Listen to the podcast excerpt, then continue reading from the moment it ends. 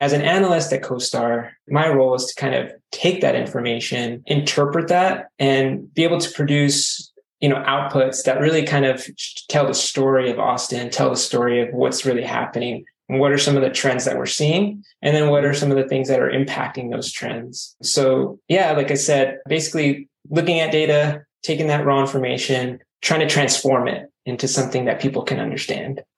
Hello hello my name is abel pacheco and you're listening to the five talents podcast how to build wealth like the 1%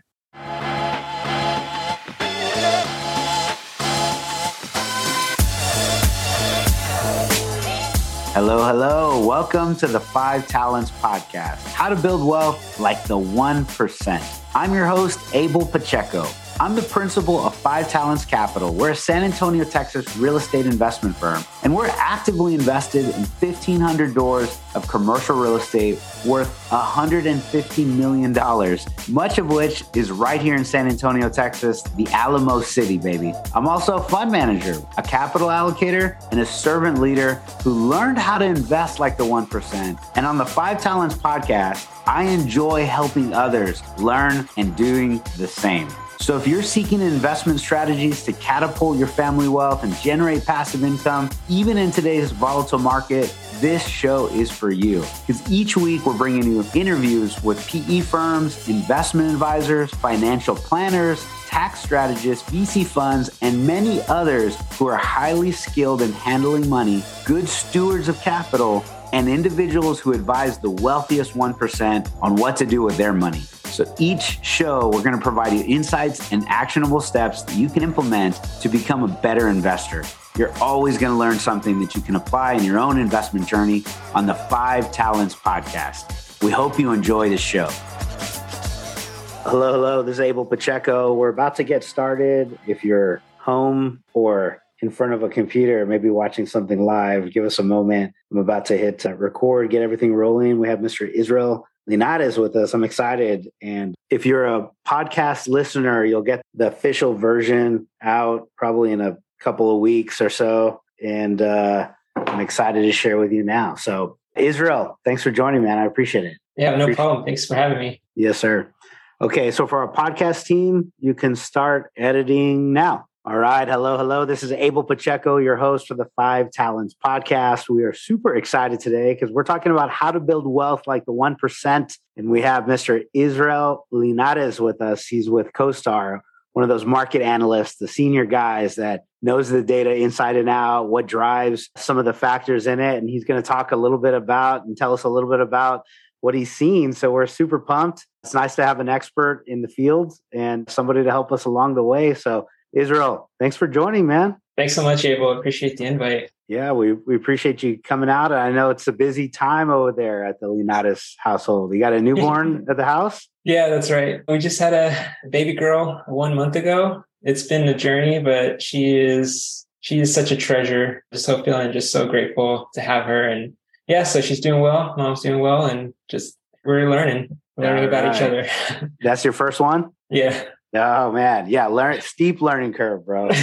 Forget about the data and all this trends. That's the steepest learning curve right there. You're gonna feel a lot like you don't know what to do, and you know what the fact is you don't, but you'll make it happen, man. So yeah. you'll will absolutely make it happen.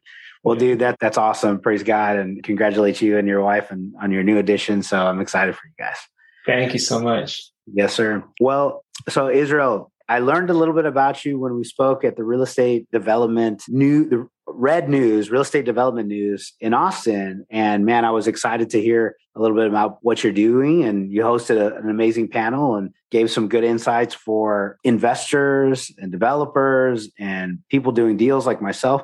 So I'm appreciative that you would come out, but maybe in your own words, tell us who you are and what you do. And we'll just start a great conversation, man. So tell us a little bit about yourself. Yeah, absolutely. So, like you said, I'm the senior market analyst at CoStar. I pretty much cover the commercial real estate market for Austin, and my focus is on industrial, office, retail, and multifamily property types. So, for any subscribers of CoStar out there, you may be familiar with the market reports, you know, so articles that come out. So I'm contributing to those, you know, reports and collaterals that help go out and provide insight into the market So I've been in the industry for about five years. Yeah, I'm fairly new to CoStar, but before CoStar, I was at CBRE, the world's largest commercial real estate brokerage firm. Small guys, small guys.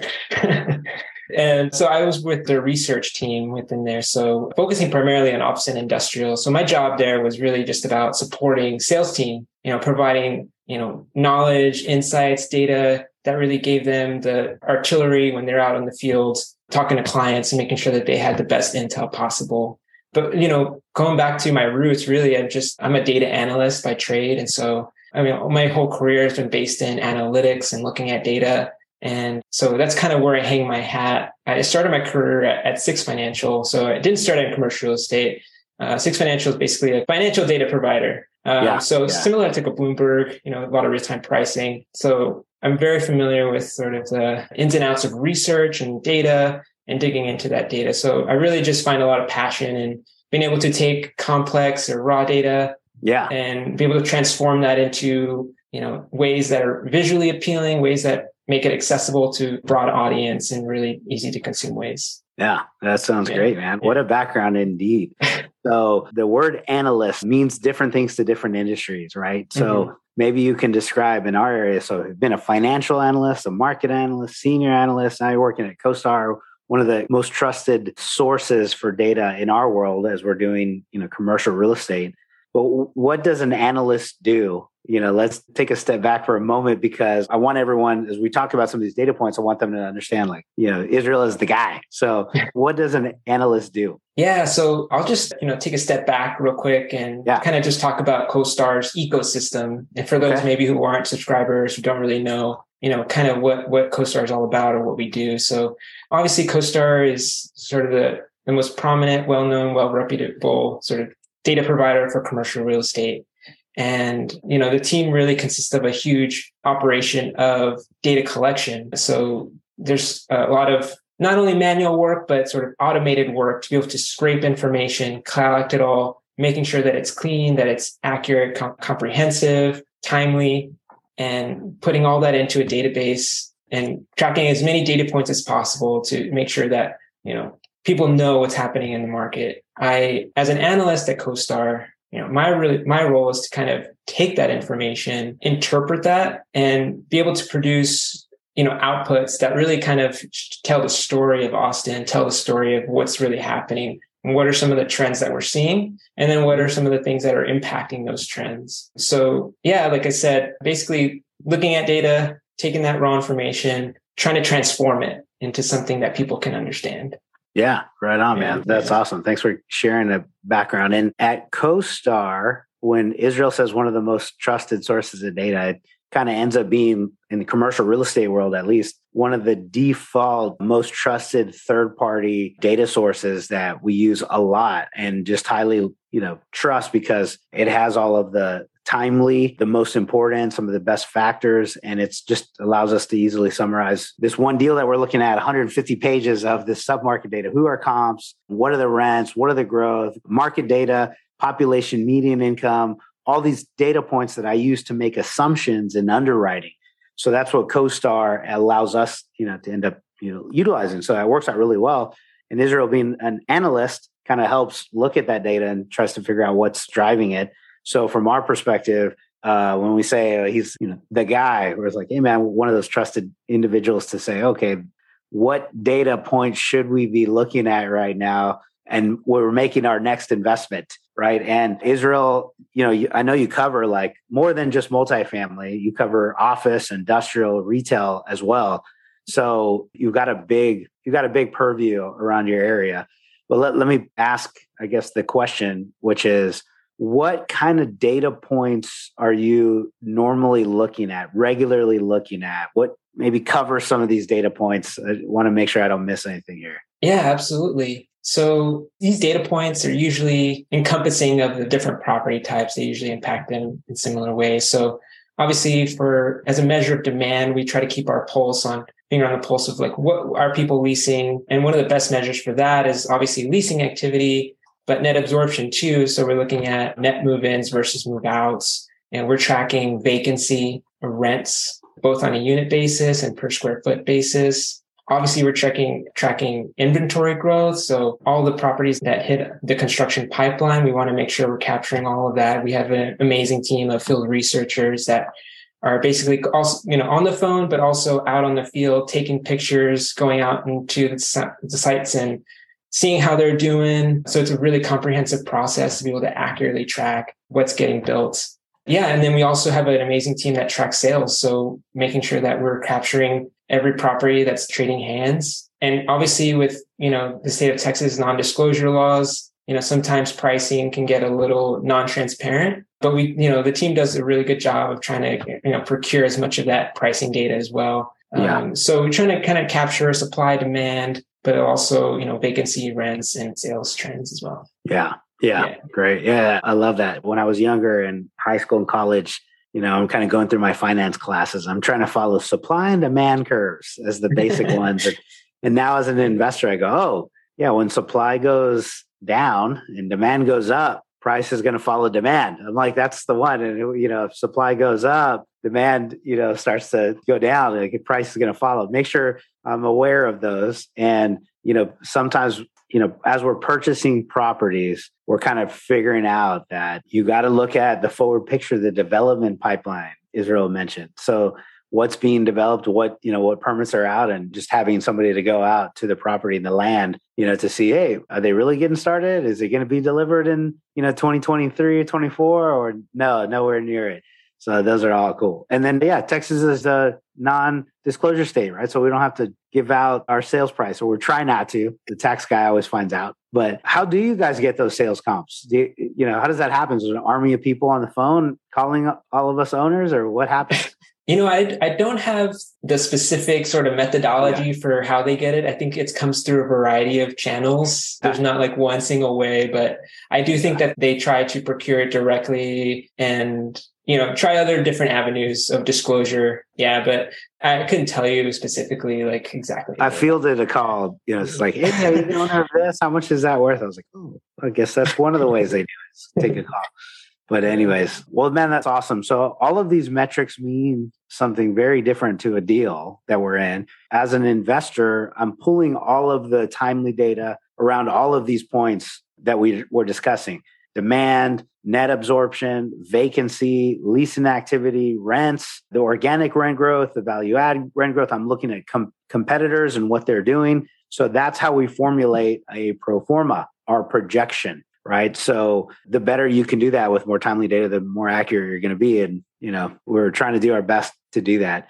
So Israel, why don't you tell us a little bit about, you know, some of the data points, some of the recent data points that you're seeing. You know, let's just start with demand. What the heck is happening in Texas and Austin and San Antonio, and you know what what's happening to demand? How, how does that How's that? How's it looking? Where's it coming from? Yeah, absolutely. So, like I said, my focus is primarily in Austin, so I'll try to keep it there because that's kind of my core competency. Sure. But absolutely. I'm happy to talk a little bit more. No, no, no, absolutely, well. man. Go for it.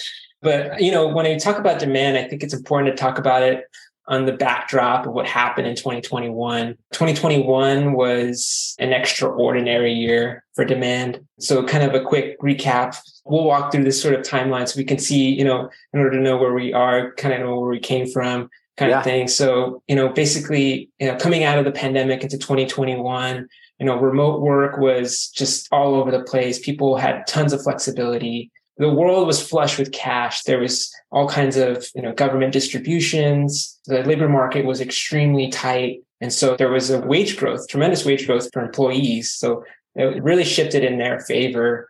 So people had more money, they had flexibility in where they could work, and all of that kind of contributed to flexibility. So people didn't necessarily have to live within two or three miles of where they worked. They could, you know, maybe move from San Francisco where they were paying, you know, three thousand dollars in rent, could, you know, have significant reduction and still be able to maintain their job and, and move to maybe more affordable Sunbelt. So you know, not only for, you know, Austin was a beneficiary of that for a lot, but a lot of these Sunbelt cities where they're could maintain kind of their standard of life. They could have sort of that entertainment and that, you know, that city life without those like sort of expensive metro prices. And so we saw a lot of demand coming in, a lot of domestic migration into Austin. And that translated into one of the biggest, you know, annual net absorption that the market has seen in its history. So As the um, largest, one of the largest annual net absorption, meaning yeah, net net positive migration to Austin and finally taking up some of the units available, right?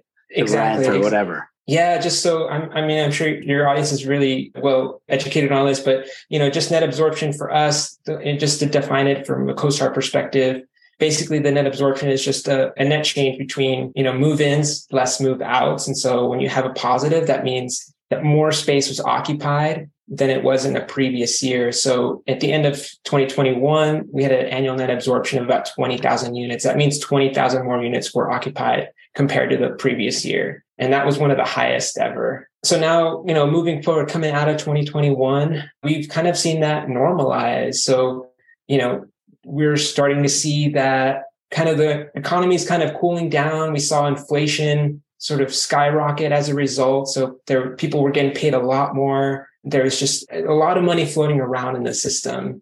And so that kind of brought about some reaction from the Federal Reserve to basically address some of these inflationary inflationary issues. And that's kind of cooled helped cool the economy a little bit. And so in 2022, we've seen demand kind of rebound to its historical average. So last year's annual net absorption was around 8,500 units, which is still really strong for this market. Mhm. But obviously, when you're comparing against such an extraordinary net level, it's like, it doesn't sound as good, but it is very good. Still very healthy, right? yeah, absolutely.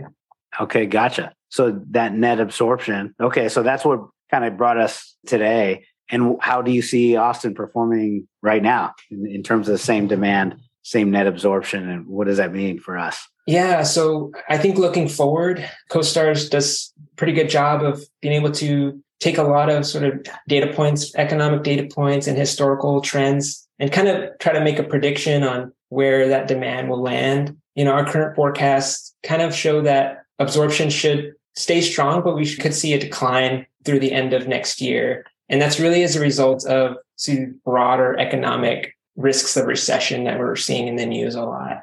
And we're already seeing a lot of companies kind of pull back on, on costs. They're kind of pulling back on, on hiring, even in some cases, like actually, you know, laying off employees. And so that's kind of creating a little bit of a burden on rental demand. But overall, net absorption, the expectation is it'll still remain in a positive, in the positive territory. I think it just won't be at the same level that we've seen, you know, at the beginning of 2022 or even 2021. Sure. Yeah, it makes Yeah. sense. Yeah. And so that's the demand, right? What about the supply in your area? How's that looking? Yeah, so that that is such a standout kind of metric that we've been tracking. You know, the under construction pipeline is probably the busiest that it's ever been in this market, and it actually is one of the top, the most active markets in the country. So there's about 35,000 units under construction, and that's reflect that's about 13% of the market's inventory. So when you look at yeah, it's massive. And when you look at it on sort of nominal units under construction, that's about the fourth highest. That's the fourth highest in the country.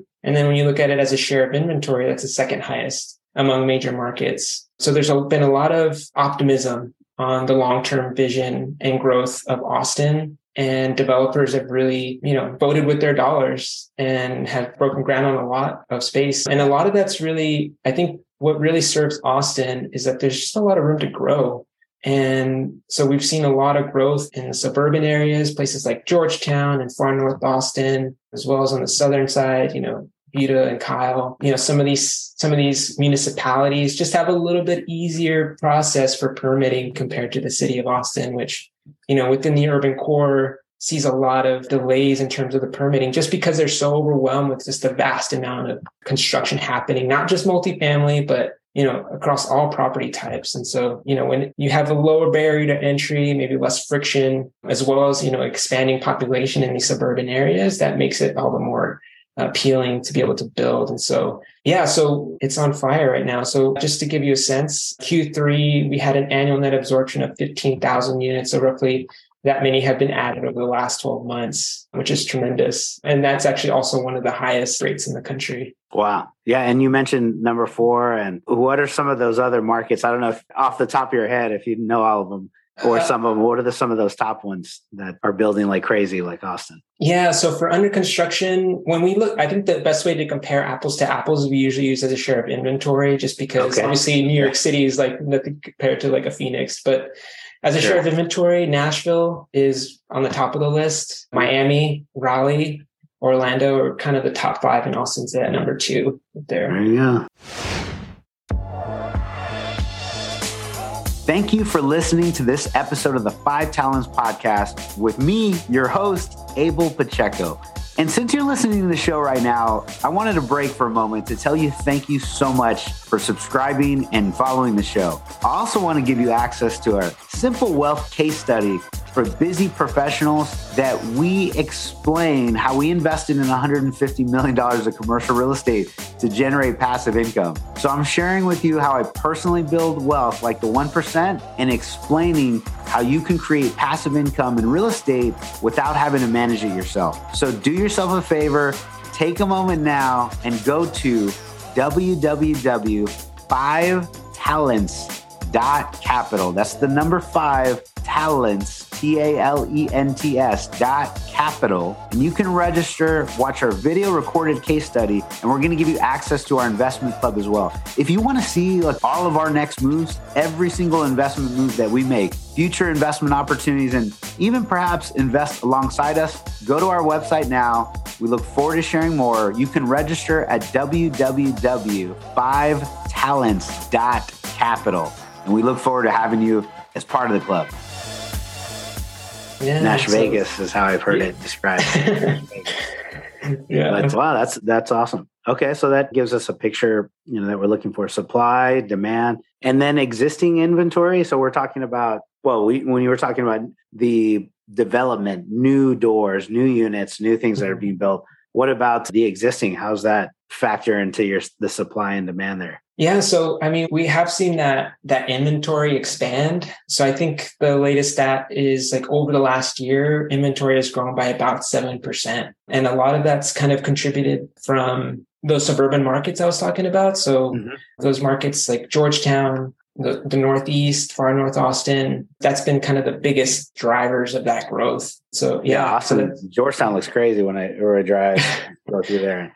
Is that where yeah. Elon is? Tesla as well? Tesla, so or north, right? It's actually considered more east. Okay. Yeah, just east of east of downtown. If people know like our submarket boundaries, it would probably consider the far northeast. Yeah, and so I also want to point out that you know Taylor is that's kind of where we consider far north Austin, and that's the site of Samsung's sort of six million square foot you know semiconductor fabrication plant. So you're looking at a town of that was you know seventeen thousand people in the next you know decade or two that is going to just expand massively. Um, and so that's also you know a big driver of some of that multifamily development that we're seeing out there. Yeah, yeah. Yeah. I drove by tesla finally and it happened to be that it was still dark. And to see that place like lit up one thing is during the day it's massive. But at night you see all the whole thing is like glass and the lights on the inside and you can see everything you know going on in there it's crazy I had the opportunity to visit Samsung when I went. They used to be a client of mine and we served them. I went to Korea.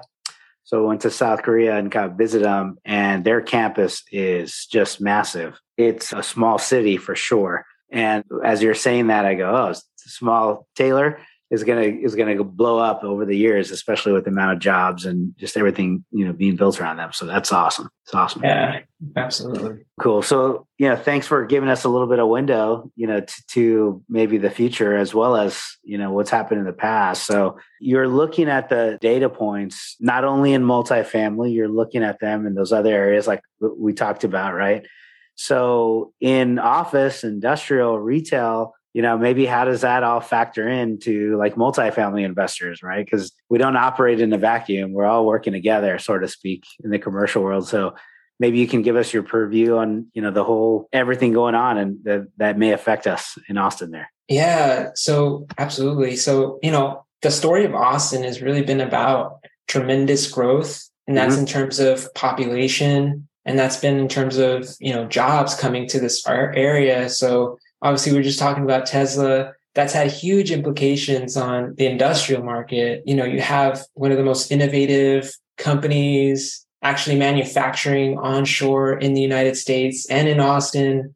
I think that's had tremendous implications. So, you know, just talking about industrial, we're already seeing a lot more, you know, suppliers and vendors of these, you know, a major company like Tesla coming into the market as well. So that brings more jobs. That brings well-paying jobs. Companies like CelLink, which is, you know, a electric circuit maker, they opened a factory in Georgetown. You know, they're going to hire 2,000 people over the next 10 years. And so that brings a lot of promise in terms of, you know, well-paying jobs. And I think that sort of makes that connection into that multifamily story of demand and, you know, why we expect to see, even despite sort of the headwinds we're seeing with the recession looming in, you know, the next year or so in 2023, you know that the trajectory that austin is on on in the long term is really in a good place. And same for retail. Retail's really been really benefited from this strong population growth. And you know they also have one of the biggest construction pipelines in the country. And i think that's really co- correlated to a lot of the growth that we've seen in terms of rooftops and headcount so the retail market seems to be doing well people have right now at least you know seem to be still spending money you know, still have good savings, still, you know, have employment's really strong right now still. And so people have, you know, that income to, to go spend, use that discretionary income.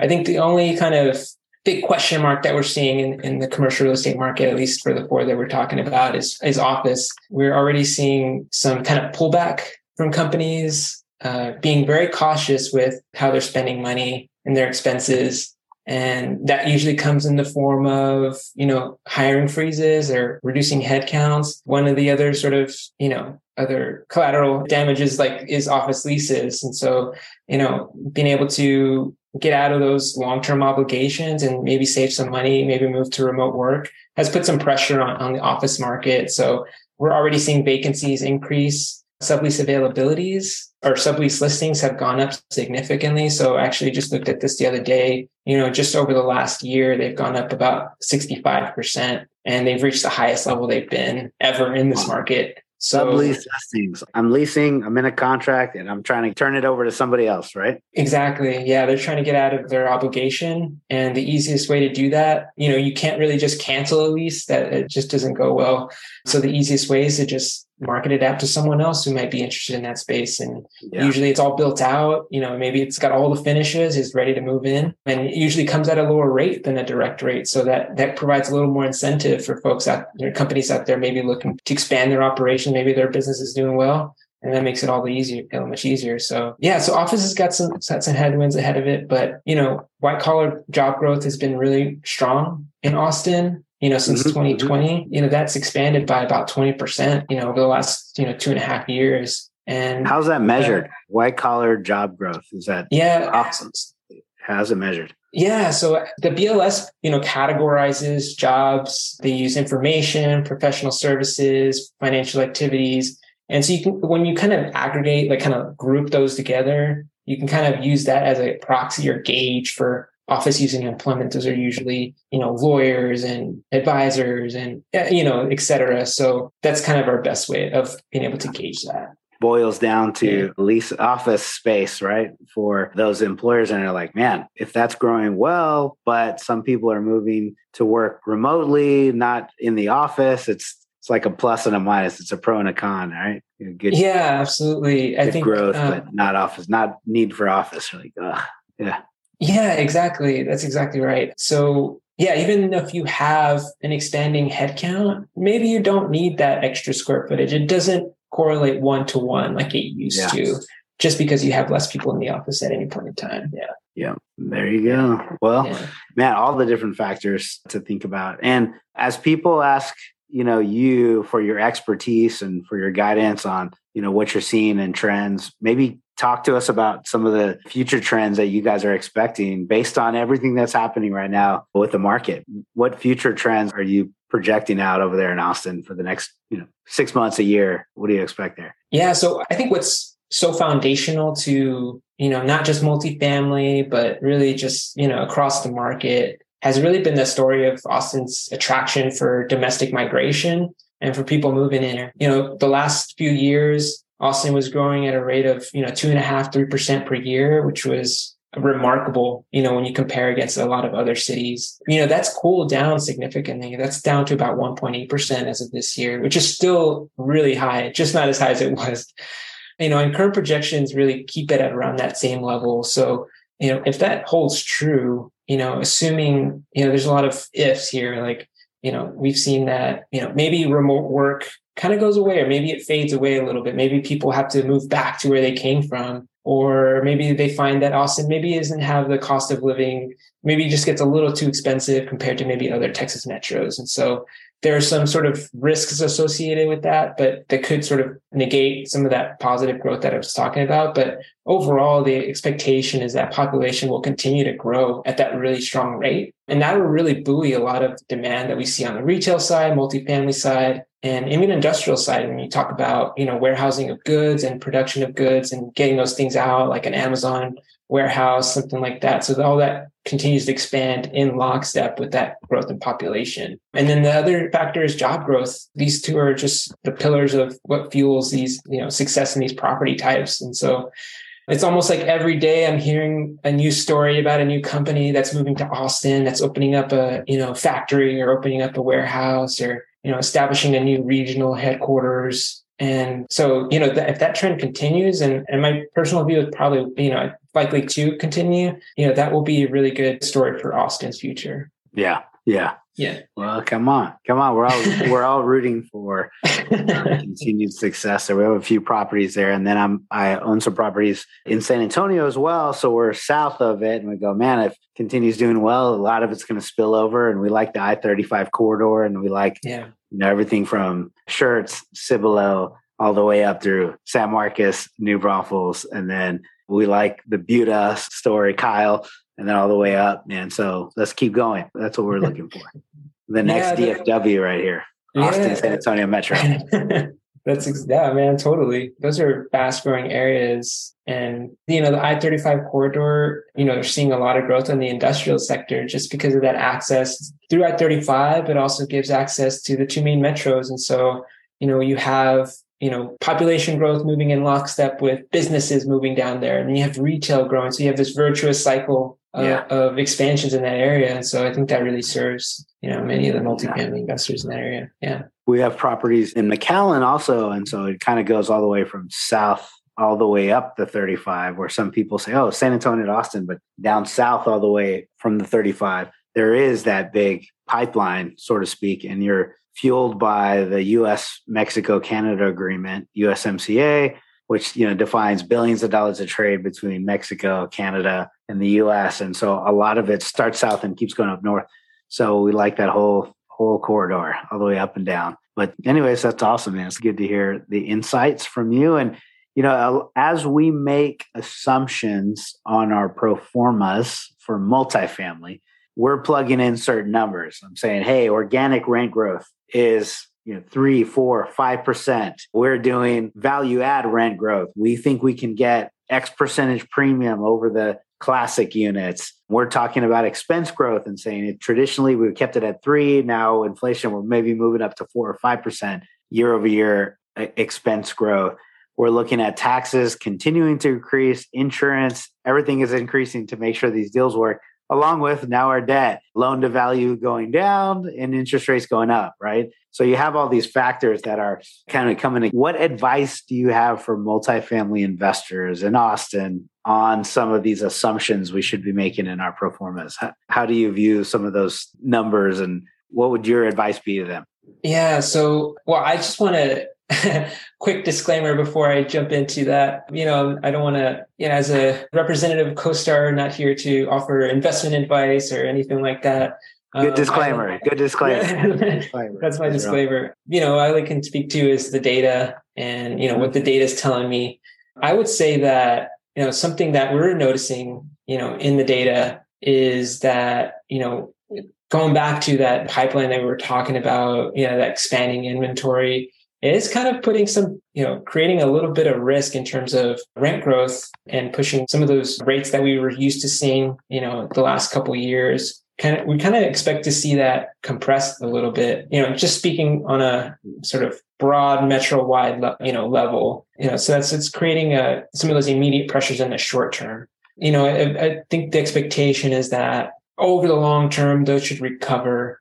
But, you know, with the wave of new supplies coming in, new doors coming to the market, that's just going to provide, just add a little bit of pressure on that and right and raising vacancies. But yeah, so like, you know, it seems like, you know, this environment that we're in, in terms of rising interest rates, that's really kind of put a damper on, on some of those investments, at least right now. We're already seeing kind of those sales volume kind of diminish, you know, the second half of the year. And so it's, yeah, so I, I think it's just some things to, you know, be aware of and, and tracking, you know, yeah, something that we're following closely. Yeah. Yeah. Do you have data points on expense growths or expense comps and things like that? Yeah, so so CoStar does have that data. I think it's one of those things where it's just one of those data points that's just a little bit hard to really get enough of to make an informed Yeah. decision. So you really need a lot of observations out in the market to make like a really good analysis of it. And I don't think Yeah. we just have that quite there yet. Yeah. Yeah. Yeah. Got it. Got it. That's good. Good insight. And then, you know, one of the questions I think some people would be mad if I didn't ask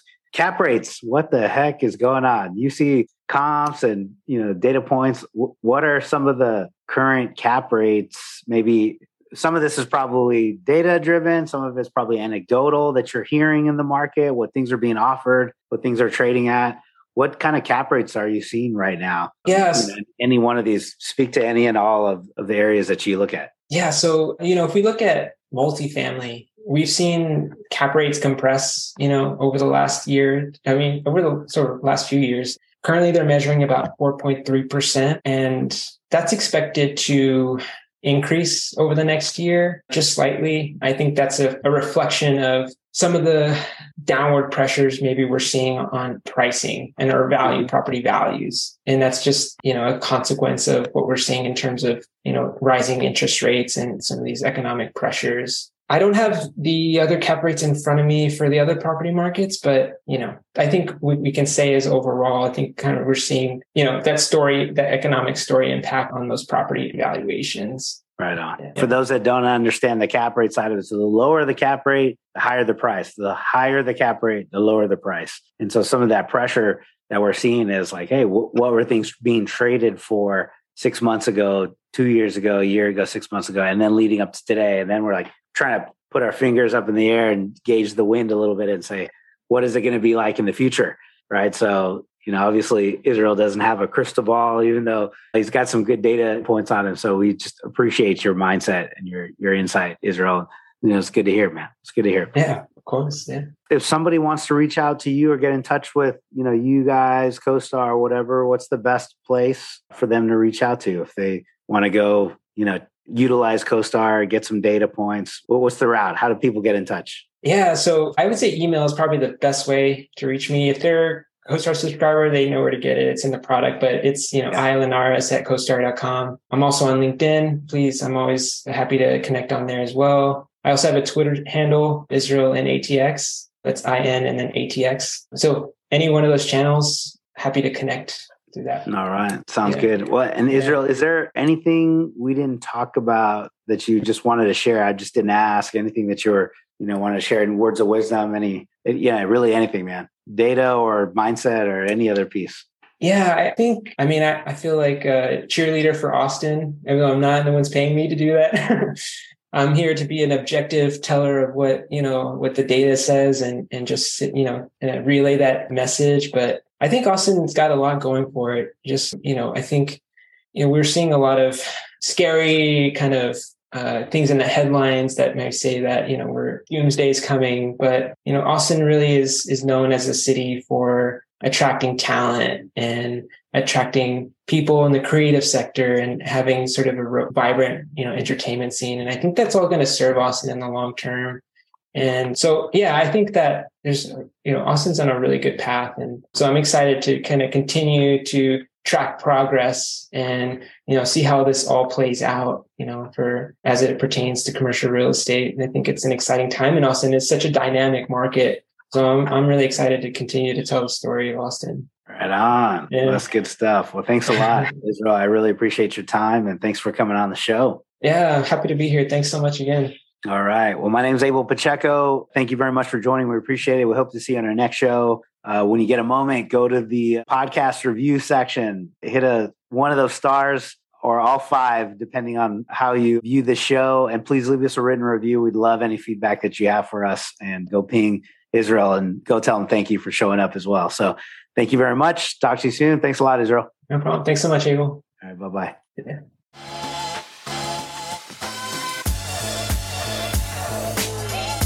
Thank you for listening to today's episode of the Five Talents Podcast with myself, your host, Abel Pacheco.